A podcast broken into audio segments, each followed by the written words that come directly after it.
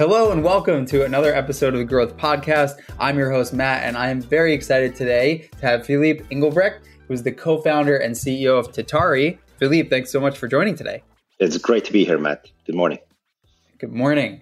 So, what we're going to dig into today is how to think about TV as an advertising channel and to think of it more like digital than you probably have thought about it before. This is a, a channel for me that I don't really know much about, so I'm going to learn a ton in this conversation. So, why don't I hand it over to Philippe? You can introduce yourself, tell us who you are, and and that you're legit, and that we're hearing from the right person here, and then we'll go ahead and dig in. Yeah, fantastic. It's again fantastic to be here. So yeah, my name is Philippe. My accent is Belgian, in case you wonder. So I grew up in Belgium and uh, and then came out here to uh, the Silicon Valley just about 20 years ago. My first company was uh, Shazam, the mobile music recognition app, uh, which we eventually sold to Apple. And I also spent some time at a company called TrueCar. It's an automotive information site and we showed what people really paid for their cars. That's actually where I learned everything about TV and TV advertising. And that's also kind of where I saw the opportunity to do TV advertising much better, kind of, kind of almost like injecting a dose of uh, digital pedigree to it, which led to Tatari. Uh, so I'm currently the founder and CEO of Tatari. For those of you who are not familiar with us, we are a data and analytics company which focuses on buying and measuring TV advertising. Obviously, we do that across both linear and streaming TV. Awesome. So let's talk about the the topic here. So we have had guests on this podcast that talk about SEO, Facebook ads, all sorts of channels, and we haven't covered TV because it's usually not a like tech forward type of topic, right? It it feels more like an old school thing. And when we first connected, one of the ways that you framed it was that it's actually a lot more like digital advertising and you could treat it that way than most people think about it. So why don't we start at the top? Like, what exactly does that mean from your perspective? And then we could talk through maybe some of the myths that are out there around TV. And then after that, we'll dig into some examples and then what it looks like and how someone can get started. TV advertising still suffers a little bit from the and the stigma of, of wasted spend. Actually, uh, especially here in the Silicon Valley, there's kind of like a notion of heresy to it, especially by those people who have survived the dot com bust, right, in the early 2000s. I to be really honest, that's kind of how I, until a few years ago, looked at TV myself. Definitely was not a believer. And it wasn't until kind of my TrueCar experience that I kind of saw the world differently. Just to give you a little bit of background, it's actually it's a good story. Uh, like many companies, TrueCar, kind of pursued customer acquisition primarily via digital channels. Now, back in the day, that was still mostly search, but There wasn't that much social media yet. But if you look at companies today, there's a lot of social media, Facebook in particular. And then there's a point in time where you just kind of, I wouldn't say run out of gas, but you kind of, you hit the ceiling, right? It, it doesn't help to double your marketing spend, you know, your sales volume may, may not double with it. And that's often where TV comes in, right? It's a, it's a new channel, a new growth channel. And at TrueCar, uh, obviously, I you know approached and got into it with a lot of skepticism. And in many ways, actually, my, my skepticism was right. Was almost kind of my, my worst fears around TV advertising did come true, where we spend a lot of money on that first creative. Uh, we spend a lot of money on that first campaign, millions of dollars, still not understanding what was really going on. The breakthrough did not come from TV people. It actually came from the automotive pricing people. Those are data scientists, they're mathematicians, statisticians, and they obviously they saw the struggles. They had a personal interest and curiosity in what was going on, right? And they asked, well, can we see the data set? Why is this that way? And, and, and so to make a long story short, they kind of got the hang of it, right? The automotive pricing people at TrueCar figured out a better way for measuring TV. Uh, for what it's worth, it, it truly changed TrueCar's trajectory. TrueCar ended up going public and it had the metrics that Wall Street needed to see because of TV. The bigger takeaway from me was, of course, well, wait a minute. If you do TV the right way, right, and you apply some data science to it, then it does work. And secondly, it can work for any company. Uh, and that led to Tatari, right? So we we also knew that more data sets were becoming available uh, we realized that even better methodologies for measuring and optimizing TV were feasible. And so, so we entered the market four years ago and we work with a lot of brands uh, today. Yeah, I, I love that because it seems like it has, like you said, the breakthrough was around data and being really data driven in it. I mean, I've never done TV spend, but my assumption is that in the old school days, it was TV is the way that you do advertising, right? It was just one of it was just like the channel that you put money into and it just kind of is what it is and that's how you grew your brand, but it seems like we have made many steps forward. And when when I think about how to measure, it seems like there's always going to be some lag time between the TV ad and your ability to know the impact unless you have a thing where someone like texts a phone number or goes to a website right away. Like, can you walk through the measurement of it? Because that part feels hazy to me. Yeah, yeah, yeah. And I think it's still hazy for uh, a lot of people uh, because so much of it is new. I mean, there's things that we are building and publishing today or kind of injecting into our platform, which yeah, nobody has done today. Uh, like, for example, measuring TV, not just kind of in a, in a timeliness like you referred to, and we'll talk about it in a second, but also with notions of view through versus incrementality, right? Knowing that TV is truly the contributing factor to a sale, or was it just complementary, right? And so the measurement of TV, there's multiple models. The one which is probably the most exciting is actually the use of, let me broadly call it IP level data uh, to measure, right? Where we kind of get an understanding of the IP address of where the impression was delivered, whether it was that streaming or linear TV. And we compare that to the IP address of the person who responded to it. Some people react to a TV ad very quickly. It's like in the good old days, right? They dialed 1 800. The majority of the people don't, uh, especially for products with kind of like bigger consideration, right? Like buying a new car or getting life insurance. You, you don't do that every day. And so by using IP level data, we can make those matches over time and actually give a very, very good measurement just in the way it's done for digital. And again, coming back to your earlier point, we, we do that in general at Tatari on a next day basis. So if I actually, if I look at the old experience, there are actually still many of the traditional agencies, right? If you run a TV campaign, you're going to throw a few million dollars at it, buckle up, and then, you know, if you're lucky, you're going to get a spreadsheet back um, maybe 10, 15 days later with some vague results. And, and so it's so different, right? So at Tatari, pretty much all of your bias are measured and reported in, in the dashboard next day. That's awesome. I, I love that the loop is getting closed faster. It is. And actually, like, I think um, uh, broadly speaking, and I didn't mean to interrupt you there, but when people talk about TV as an offline medium, I could not disagree more. TV is as online as anything else, right? So let's think about the two worlds of TV and streaming TV, right? And obviously we all think about Hulu and Roku, but there's so many other fantastic publishers out there, Tubi, Roku, you name it. Well, obviously we work with those companies where we can see all on an anonymized basis, of course, where the impressions were delivered.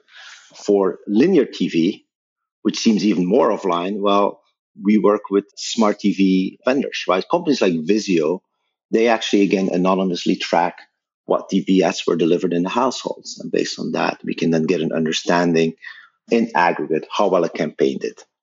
Yep. And what you're saying in there makes me realize that there's actually way more breadth to it than someone might assume because there are all those streaming platforms, right? Like it's not, it maybe it was and I'm making an assumption here, back in the day, it was more like you have a few big players, or you play like on a national level, or you play locally with some, you know, cable providers and whatnot. But now there's the democratization of cable, right, and TV programming, and thus there's more places to advertise and more people to work with.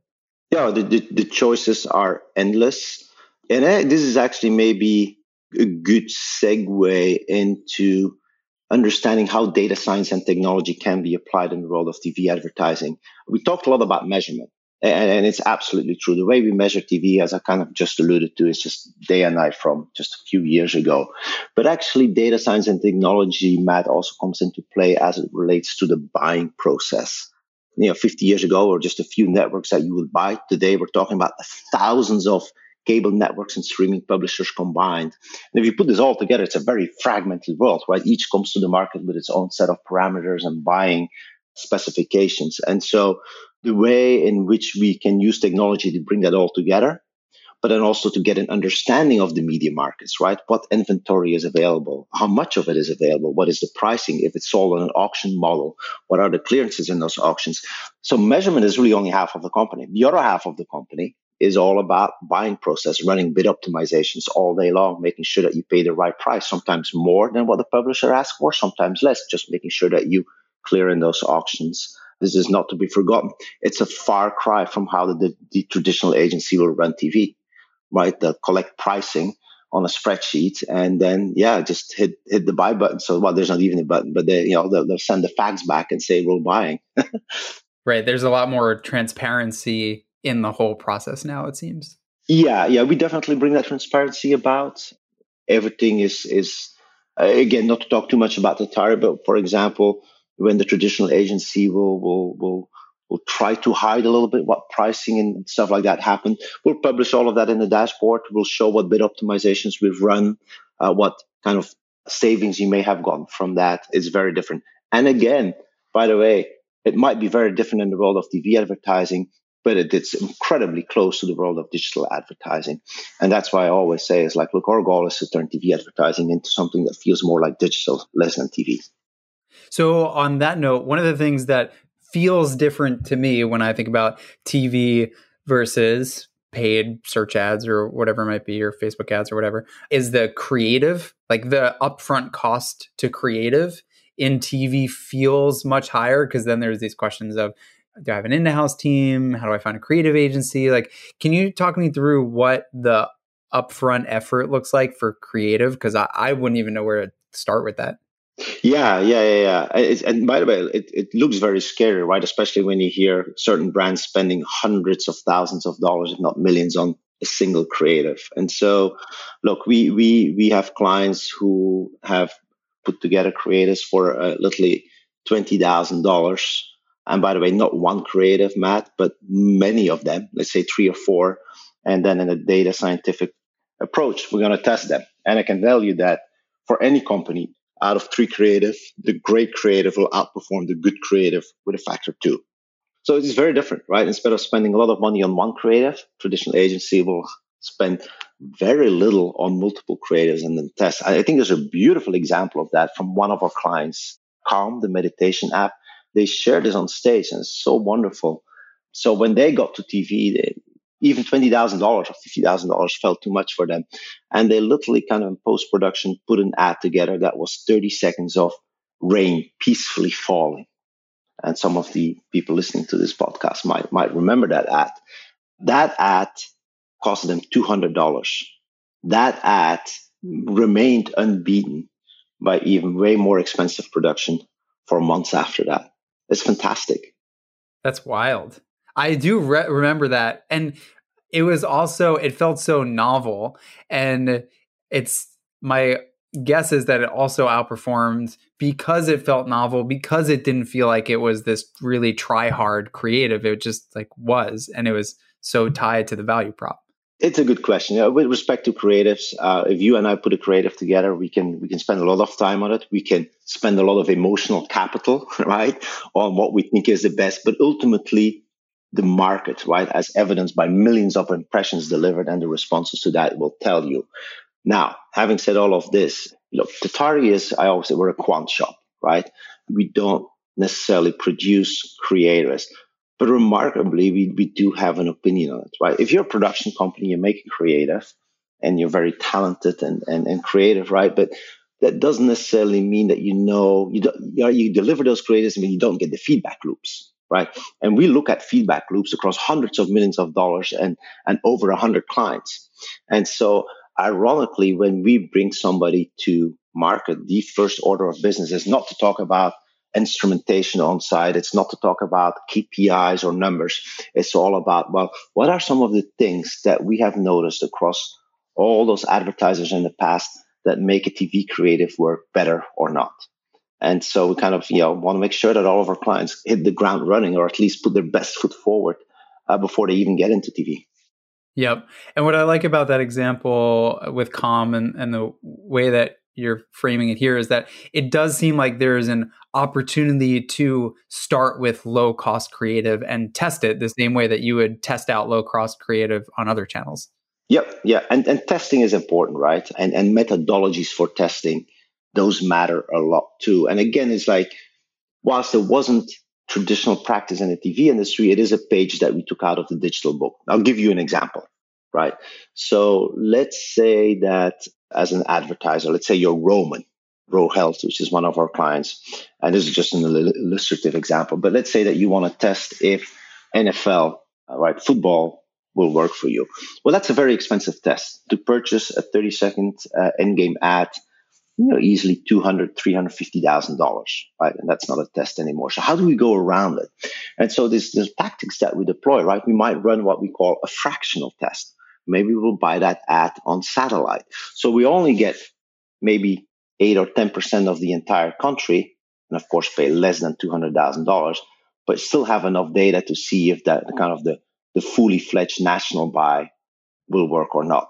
Or we might buy a lookalike audience. Rather than buying in the game, maybe we'll buy the post gun airing. And look, it's not the game itself anymore, but still the same audience and at a fraction of the price. And so if we see a strong response there, that gives us a little bit more confidence to eventually buy into those more expensive streams uh, and airings. Uh, it's remarkable to me that sometimes companies go to the Super Bowl with their first TV ads. I think the Super Bowl is actually a potentially great buy as long as you know with respect to your audience, your creative, your messaging, uh, what will work or not. And this can all be tested literally with thousands of dollars. I would say the the average kind of the the typical Tatari client starting on TV will start with anywhere between fifty to hundred thousand dollars. That's it, depending if whether they go streaming or linear. Yep. So, the, all right, this transitions well into my next set of questions here, which is when I think about that price point and what you had mentioned earlier of how a lot of or some companies may exhaust their other digital advertising channels and so they sort of like graduate to TV. Can you talk through like who is a good candidate for TV and when in their life cycle they should start to think about TV, right? If I'm listening to this podcast, I'm wondering is it time for me to start thinking about TV? Like, uh, is it right for us? Like, can, can you walk through that? The short answer is yes. uh, the TV is always right. And this is kind of how we started, right? So t- TV still lives a little bit of that aura of big budget brand advertiser, millions of dollars. You made it. And that is not true, right? We just talked about it. You can start a TV campaign with $50,000.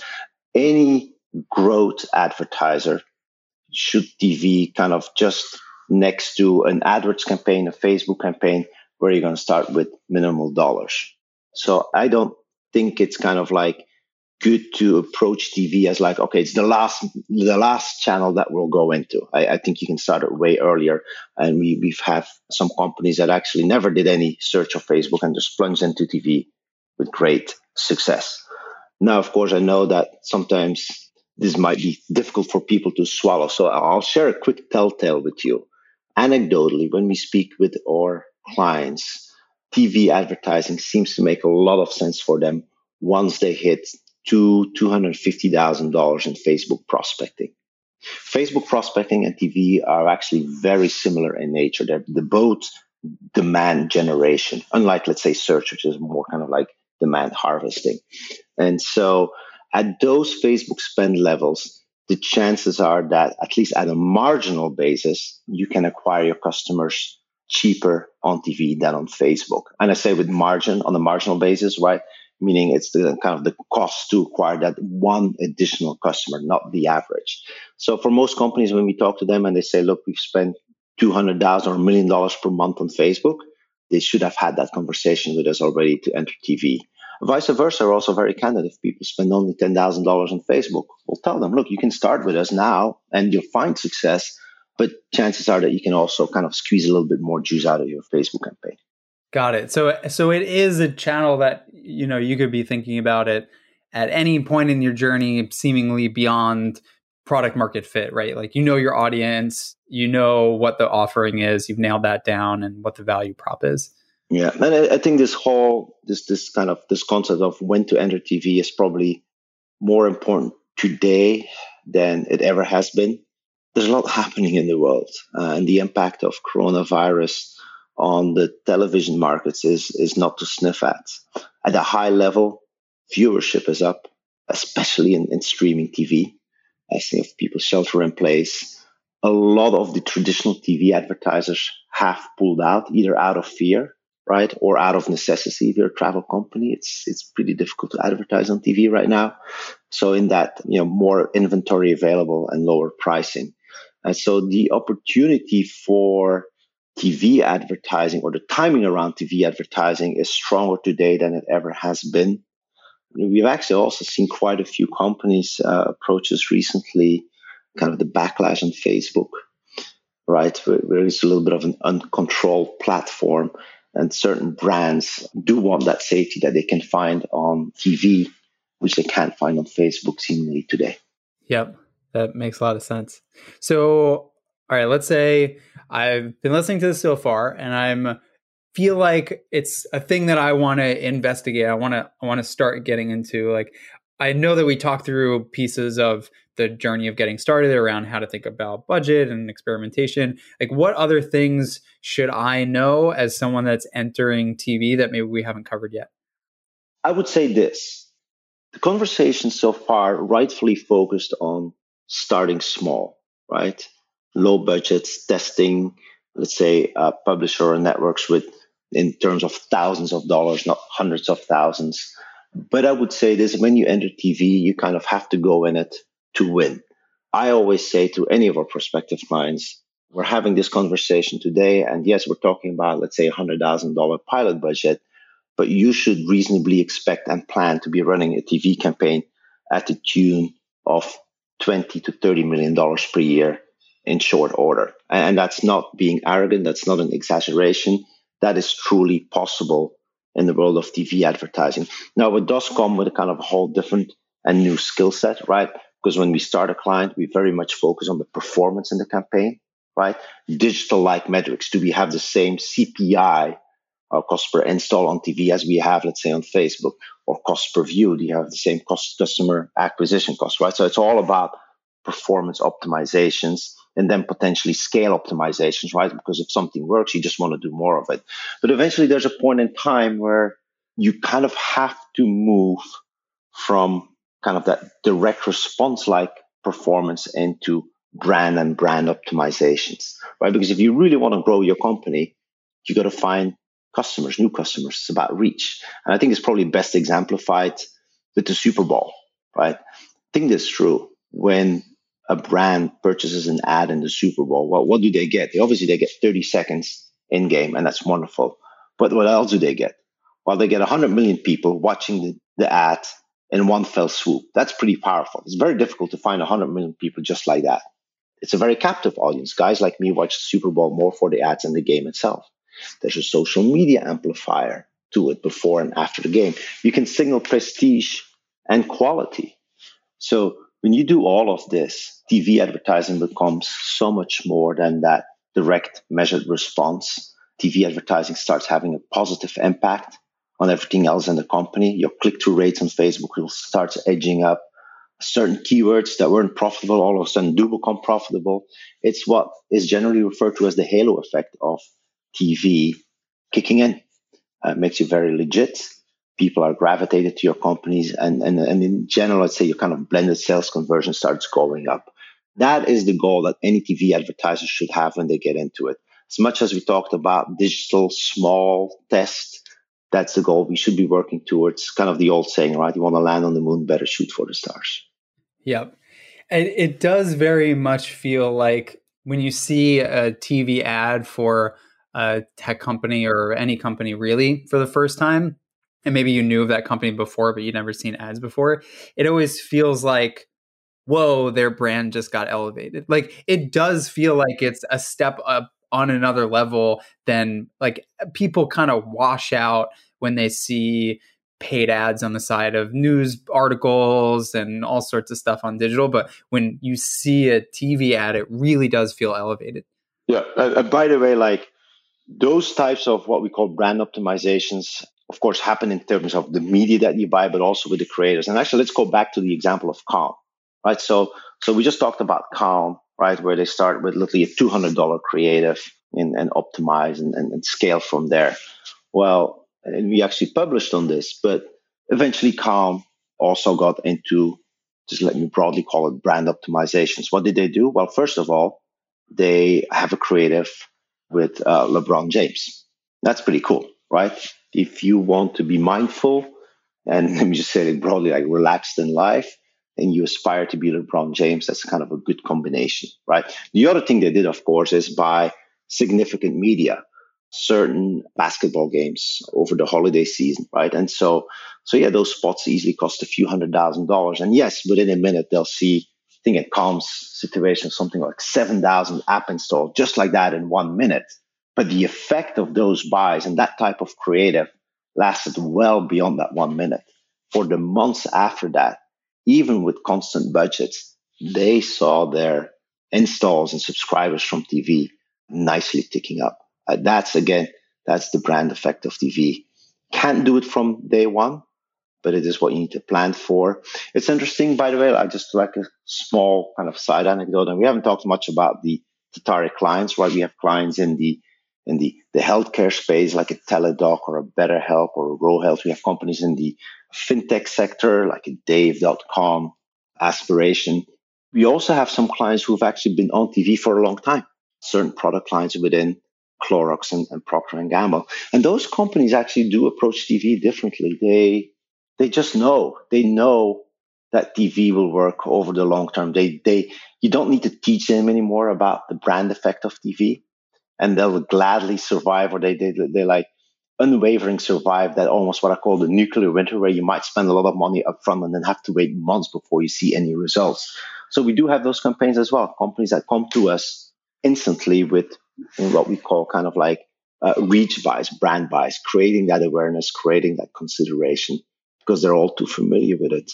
And I think it's uh, maybe a kind of too a long-winded answer to your simple question. What else should you know? My second point would be like growth and brand are not that far away from each other. Smart growth advertisers should realize today that eventually a brand optimization is going to be part of their recipe so yeah, I just wanted to add that. There's a whole surround sound effect that you get on the if you take a branding angle of it too. Yep. But all measured. So we kind of you know what you buy, you get the numbers that come with it as we just discussed. So yeah. Yep. So I'm curious about this because you you mentioned earlier that there's the linear TV and then there's streaming TV. Is there a philosophical difference in the approaches that you would take to those two groups, or are they like generally the same principles of how you would approach them, but small tweaks? A little bit of both. So, first of all, kind of big picture is till a year, maybe two years ago, streaming TV uh, was mostly considered what I would call an accessory to linear, you know. But of course, that has changed. The size of the streaming audience has grown a lot. The diversity of that streaming audience has changed a lot. It's no longer kind of like young cord cutters living in coastal areas. It's really be like anybody, any walk of life. Uh, if you were to express this in kind of demographics like household income and, and age, it's, it's the it's the full spectrum. And so anybody who's doing TV advertising must do both. And the reason I say this with such resolution is the fact that, and we measure this using IP level data, we can show that the overlap between the audiences is actually limited. And so I just do not see how a brand can run a real TV campaign without being in both medium. So if anybody is listening to this and you're doing a lot of linear TV advertising, then talk to us because you should be doing streaming and vice versa. So so that's one. The differences otherwise in terms of measurement are not that much, right? We talked about IP level analysis. In terms of buying, uh, we definitely do see differences. Obviously, the notion of programmatic TV, even if it's still small dollars in the totality of a 70 billion per year market, even if it's still small, um, it, it is the future, right? And what do we mean with programmatic TV? It's not so much buying publishers or networks, but it's really buying audiences, right? Using your own data, first party data, or third party data sets to target And of course, you know, often that comes at a slightly higher price. Often these types of buys are executed in exchanges, often at a higher price, but in return for that, of course, you expect a better response. So we're definitely very bullish on all things programmatic, which is something you don't, you know, there's attempts to that in linear TV, but I think linear TV or cable networks as we know them today will fade out faster than, than, than injecting programmatic into the market for linear. So I I have learned an absolute ton so far. Is there anything else that you want to make sure that you leave the audience with that might be considering TV or thinking about it as something for the future, or you know, uh, I'm going to finish this podcast and go email my boss and say let's explore TV. Like, what else should I walk away with if I'm listening? Yeah, just don't be afraid of it. Just honestly, like, just consider it like any other campaign, like any other marketing channel. Look for people listening. We publish a lot at Tatari. Uh, we publish a lot with with our clients. We share our thoughts on the industries and strategies very openly. We have a section on our site. It's called Insights. Think of it as our blog. Feel free to check it out. There's some white papers there. And that should give you some initial confidence. Uh, and in general, of course, you know, as, as putting my selfish commercial hat on, we'll, we'll always gladly have this conversation on a one-on-one basis with any company, right? And, and rather than talking about Tatari, maybe kind of like helping them understand their stage in the context of TV advertising and even when it would make sense. So we're always available for that. All right. Philippe, thank you so much for joining. This was great. Yeah, hey, so wonderful to be here. Thank you so much for the opportunity. Absolutely. And for those of you folks listening, if you liked this episode, hit that subscribe button. We got plenty more. If you have any feedback, as always, my email is matt at drift.com. Just shoot me a note for anything at all. And I will catch you on the next episode. Thanks.